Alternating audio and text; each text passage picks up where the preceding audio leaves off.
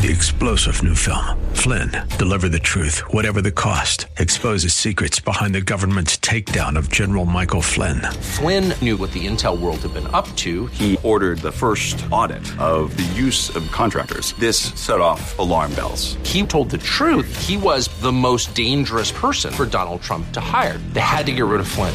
Flynn, deliver the truth, whatever the cost. Available now. Watch it today. Go to salemnow.com. Salemnow.com. The law offices of Selwyn Whitehead is a debt relief agency under federal law and provides legal assistance to consumers seeking debt relief under the United States Bankruptcy Code. This is Selwyn's Law. Every week at this time, we get to hear from Selwyn Whitehead. She's not just an attorney at law, Selwyn knows her stuff and doesn't shy away from the truth, even when it's ugly. Her Bay Area practice focuses on helping her clients to manage their wealth through estate and tax planning, to managing their debt through reconstruction or bankruptcy. And now, it's time for Selwyn's Law. Good day, and welcome once again to Selwyn's Law. My name is Selwyn Whitehead, and I'm a California bar admitted attorney, and I'm also a bankruptcy law certified specialist who's been cer- certified by the State Bar of California's Board of Legal Specialization. In addition to my JD, I hold a couple of master's degrees in law. That is to say, I am both a master of the laws of taxation and a master of the laws of intellectual property.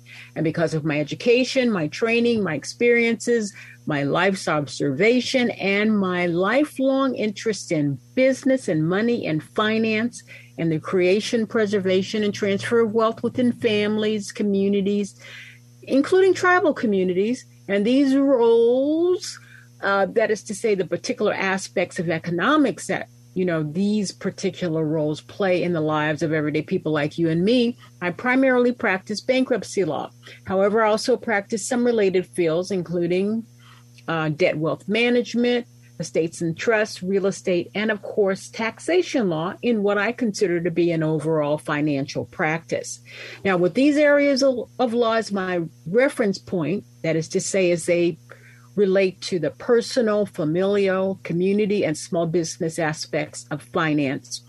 I've spent the last 40 years, that is to say, even before I got my license and certainly afterwards, uh, fighting for the economic empowerment, the economic independence, and the economic autonomy of women and people and communities of color, including indigenous communities.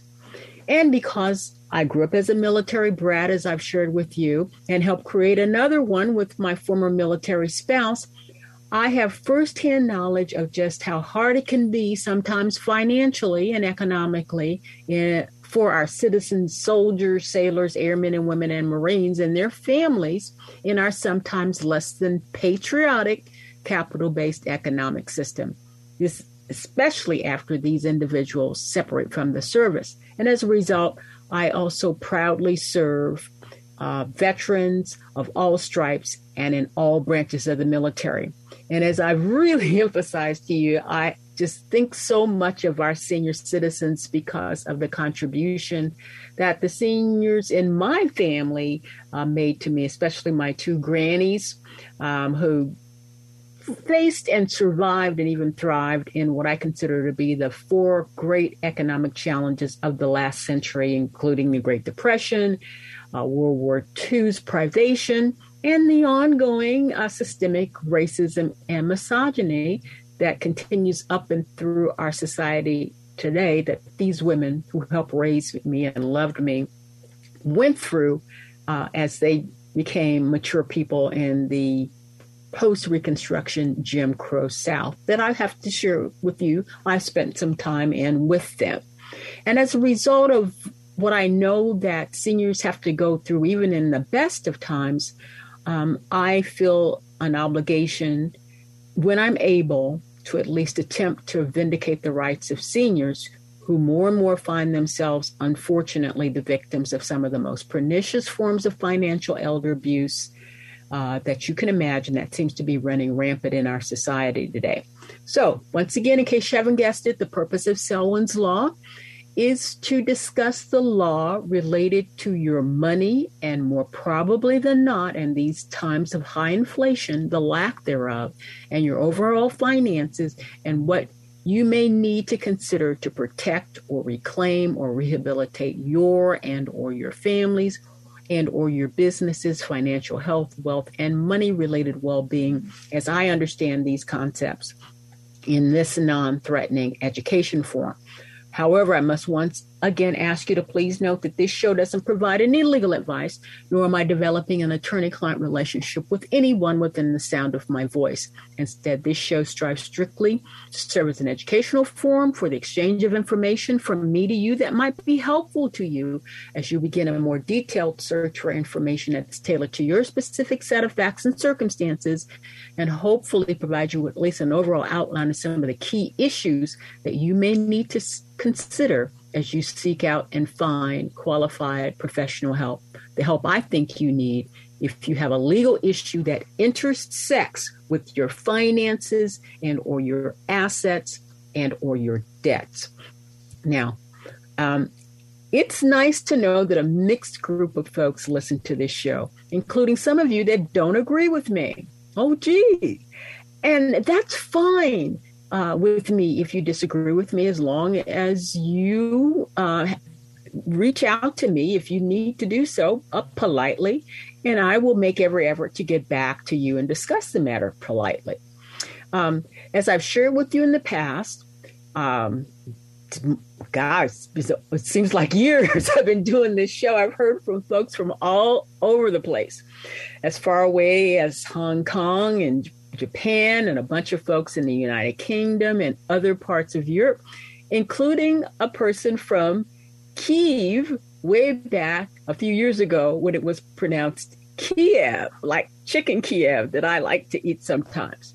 As such, I was not surprised to hear from some folks here in the US who take exception with my firmly held belief, the belief that I hold as a very flawed Christian, but nonetheless I think that a woman has a right to privacy, um, which is among the too many to list unenumerated God given rights transferred to all U.S. citizens by the founders in the Ninth Amendment, which gives we women the right to decide whether, when, and for and with whom we will have a child.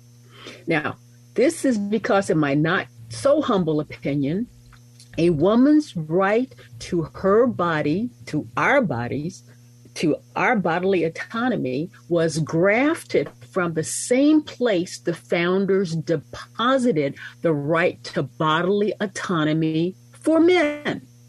And as such, it is my opinion that just as men cannot be commanded to turn over control or the decision making aspects about their rights to control their reproductive organs to a government.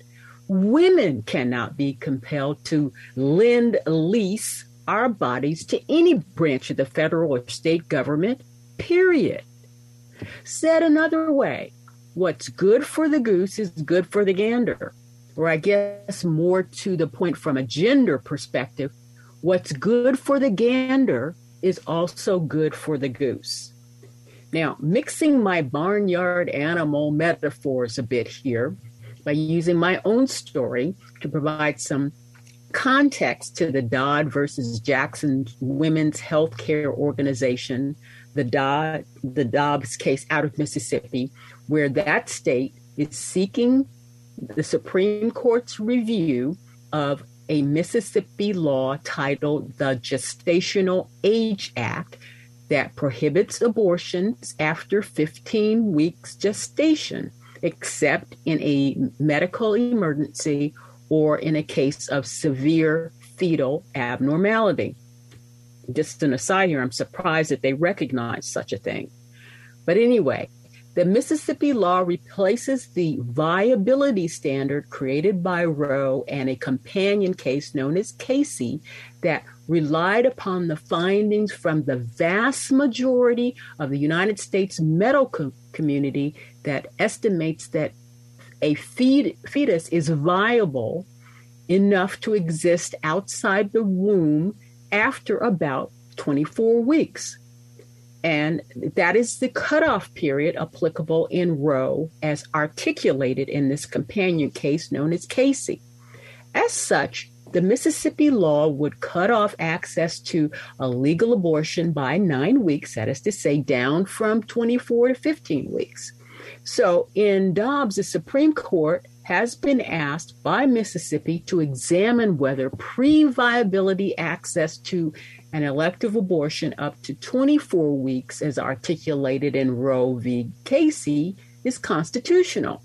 Now, let's be candid with each other and admit that we know that due to judicial activism uh, by some members of the legal and judicial community on the political uh, right spectrum, have publicly espoused their 50 year commitment to overturn what Roe, Roe v. Wade. And as such, the state of Mississippi initiated um, uh, this particular uh, litigation, knowing full well that in today's political environment, that is both the cause and the effect of the current makeup of the Supreme Court, it is a fait accompli, more or less, that the court will go beyond the question before it that is to say, making a determination about a question of fact, uh, whether the correct pre viability age is 15 versus 24 weeks, to teeing up a judicial assist, uh, decision that will,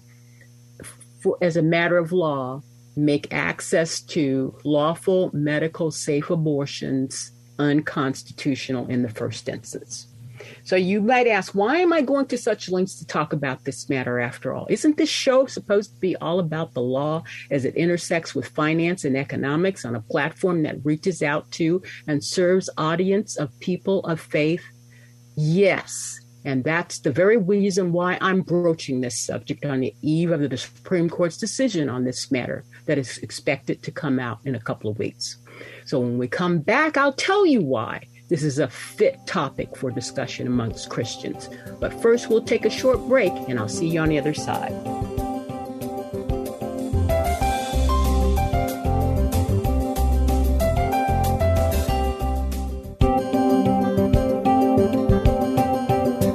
Now back to Selwyn's Law. Once again, your host, Selwyn Whitehead.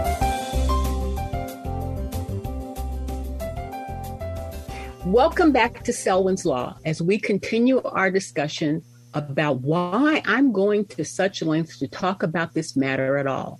After all, isn't this show supposed to be about the law as it intersects finance and economics on a platform that reaches out to and serves an audience of people of faith? The answer is yes. And that's the very reason why I'm broaching this subject on the eve of the Supreme Court's coming decision on this matter that is expected to be out in the next couple weeks, maybe even next week. And it's because this show is about the intersection of law and finance and economics, such as how can a government use its judicial powers to compel a majority of its citizens, that is to say, we women, who make up 51% of the population in the United States, how can a government undertake a course of action that not only takes away a woman's right to control her bodily function, it also compels her to undertake an at least 18 year financial commitment to raise and support and otherwise care for a new human being with her own finances and with its own financial and emotionally needs that women and girls who become pregnant may not be able to provide on her own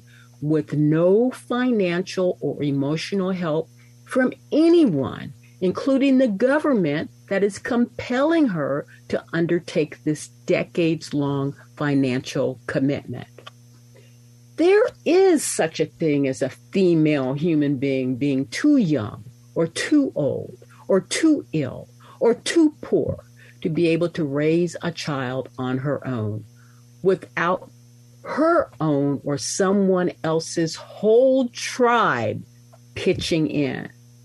Now, most of us, if we are truthful, with ourselves and our God, we will have to admit that even when we have a life's partner who is not only committed to us, but to our children as well, there are times when we need other members of our tribe to help us raise our children, even when we are otherwise financially ready, willing, and able to support our children on our own. So just think about how hard it is for a young woman, or a girl for that matter, with no man of her own and no loving and supporting family and no skills or trade of her own or no money or prospects of her own to raise a child on her own, especially if she already has one or more children that she already can't afford to raise on her own because she's tribeless. Someone, that is to say, like me, who was fortunate enough to have the love and respect of the man who fathered my child, a man who was ready, willing, and able to support me and our child. Plus, I had my dad and my grands and my extended family who were also ready, willing, and able to give me and my child their financial and emotional support if I decided not to get married. And believe it or not, some in my family, including my dad, did not want me to get married, even though they thought very highly of my then boyfriend fiance. But instead, they thought it was in my best interest for me to go off to college in another state, and they would take care of my child and not spoil it. Yeah, right because they loved me and wanted me to have the best possible choices for my future. But they still gave me the right to decide.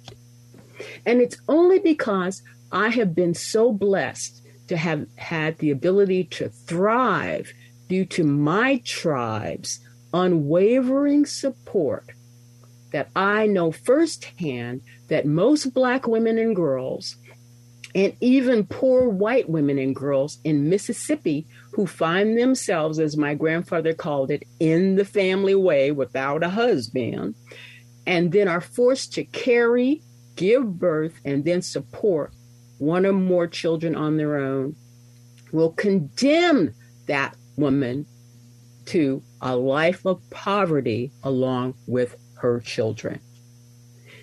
These are women and girls that I don't know personally, but who I care a great deal about. I'm uniquely qualified to discuss the Dobbs case because not only was I born in Mississippi in a military installation while my dad was overseas, 17 years later, I gave birth in that same hospital that had been converted from military to civilian use. And that same hospital where I nearly succumbed to maternal mortality, like so many Black women in America do, but especially women in Mississippi. Now, the conversation I had with the very nice lady who wanted to convince me that I should not talk about nor support any abortions anywhere because, in her eyes, all abortions were wrong in the eyes of God because she herself almost had to have one. And it was through prayer that she came to believe that women should carry a baby to term and then if they can't take care of it, put it up for adoption. However, I said to her, God gave us all a brain as well as a heart and a soul and a spirit. And I believe we must use all of those facilities to come to our individual decision as opposed to getting involved in groupthink. And if we make a decision, we need to be prepared to explain to God our choice on that day of reckoning that we all will face. However, I'm going to focus on my brain for the next couple of minutes here and provide you with some information that you need to know about Mississippi. What is the maternal mortality rate in Mississippi? It is one of the highest in the country and it's been climbing more than a decade. From 2010 to 2012, the last measure an average of nearly 40 women died for every 100,000 births. The risk varied drastically by race. For Black women, it's 54.7 and much higher than the rate for white women, which is 29.3. And that's from an article in the Washington Post on um, April the 24th, 2015. So check out the Washington Post. What is the infant mortality rate in Mississippi? The state has the highest infant mortality rate in the country, about nine deaths per thousand in 2019, and higher than average uh, the, the, mortality rate. Uh, that's 33 per thousand that was in this country between 2013 and 2016. During the same period, the the maternal mortality rate for women in Mississippi was higher, and I already gave you that stat. How much does it cost to raise a child to 18 in Mississippi? It's no secret that raising a child can be costly. Expected parents may soon realize the cost to furnish a home to a newborn can add up quickly and exorbitantly. But that's only the beginning. According to LendingTree researchers, they estimate that the basic cost of raising a child in the United States is $20,152 annually.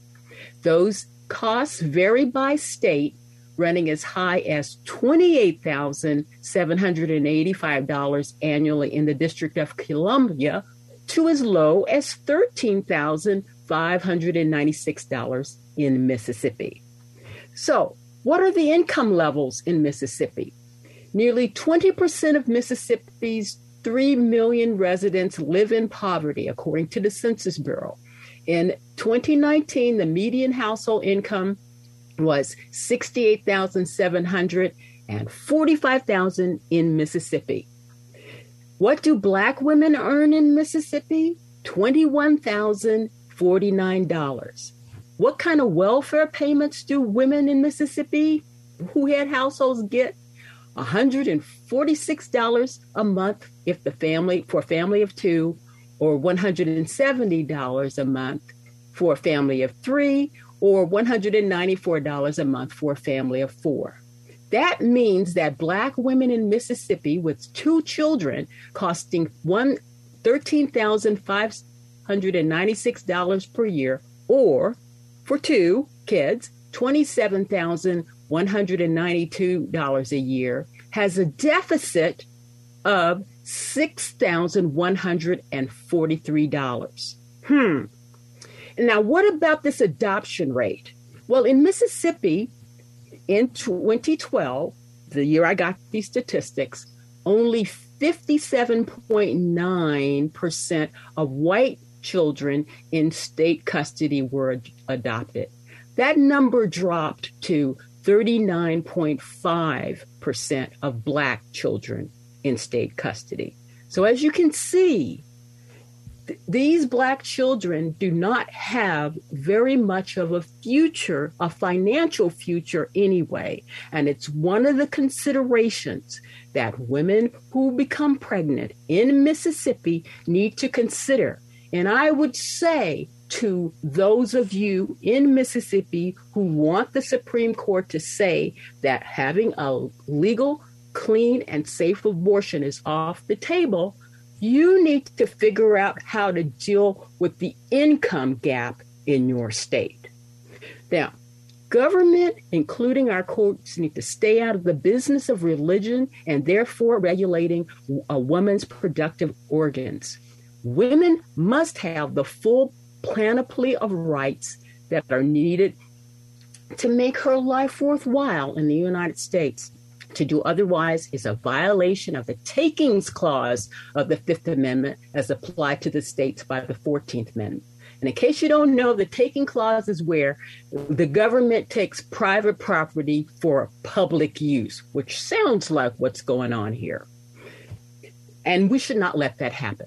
So, you know, we're going to leave it there for now, but always in closing here on Selwyn's Law, we always want to stay on the right side of the law, including the laws that help us live our lives fully under the protections of our constitutional rights guaranteed, and that's our privacy and liberty rights under the Ninth and 14th Amendments.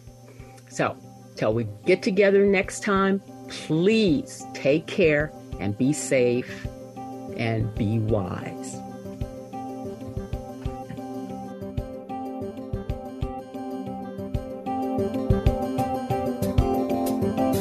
Thank you for taking the time to listen to Selwyn's Law. Remember, the law office of Selwyn Whitehead is a designated debt relief agency under the federal law and provides legal assistance to consumers seeking relief under the bankruptcy code. When it comes to your finances and your rights, seek no other than the law office of Selwyn Whitehead. Selwyn is your go to finance attorney, specializing in estate planning, wealth management, bankruptcy, tax, and real estate law. In other words, Selwyn knows her way around the dollar, and your rights are protected by our laws. Protect your money, know your rights. Partner with Selwyn Whitehead. For immediate assistance, or if you have questions, call 510 633 1276, 510 633 1276, or go to selwynwhitehead.com. The preceding paid program is sponsored by the Law Office of Selwyn Whitehead, who is solely responsible for its content. Three star general Michael J. Flynn, head of the Pentagon Intelligence Agency, knew all the government's dirty secrets. He was one of the most respected generals in the military. Flynn knew what the intel world had been up to, he understood its funding. He ordered the first audit of the use of contractors. This set off alarm bells. The explosive new documentary, Flynn, Deliver the Truth, Whatever the Cost, and covers the facts behind this scandal. Flynn told the truth. He was the most dangerous person for Donald Trump to hire. I find out the worst enemy that I'm going to face in my life is right here in America. They took my assessment and they wanted me to change it. And I was like, I'm not changing it. They had to get rid of Flynn with in depth interviews, archival footage, and never before seen personal records of the man behind the headlines. I just felt like I was drowning. Flynn, deliver the truth, whatever the cost. Available now. Watch it today. Go to salemnow.com. Salemnow.com.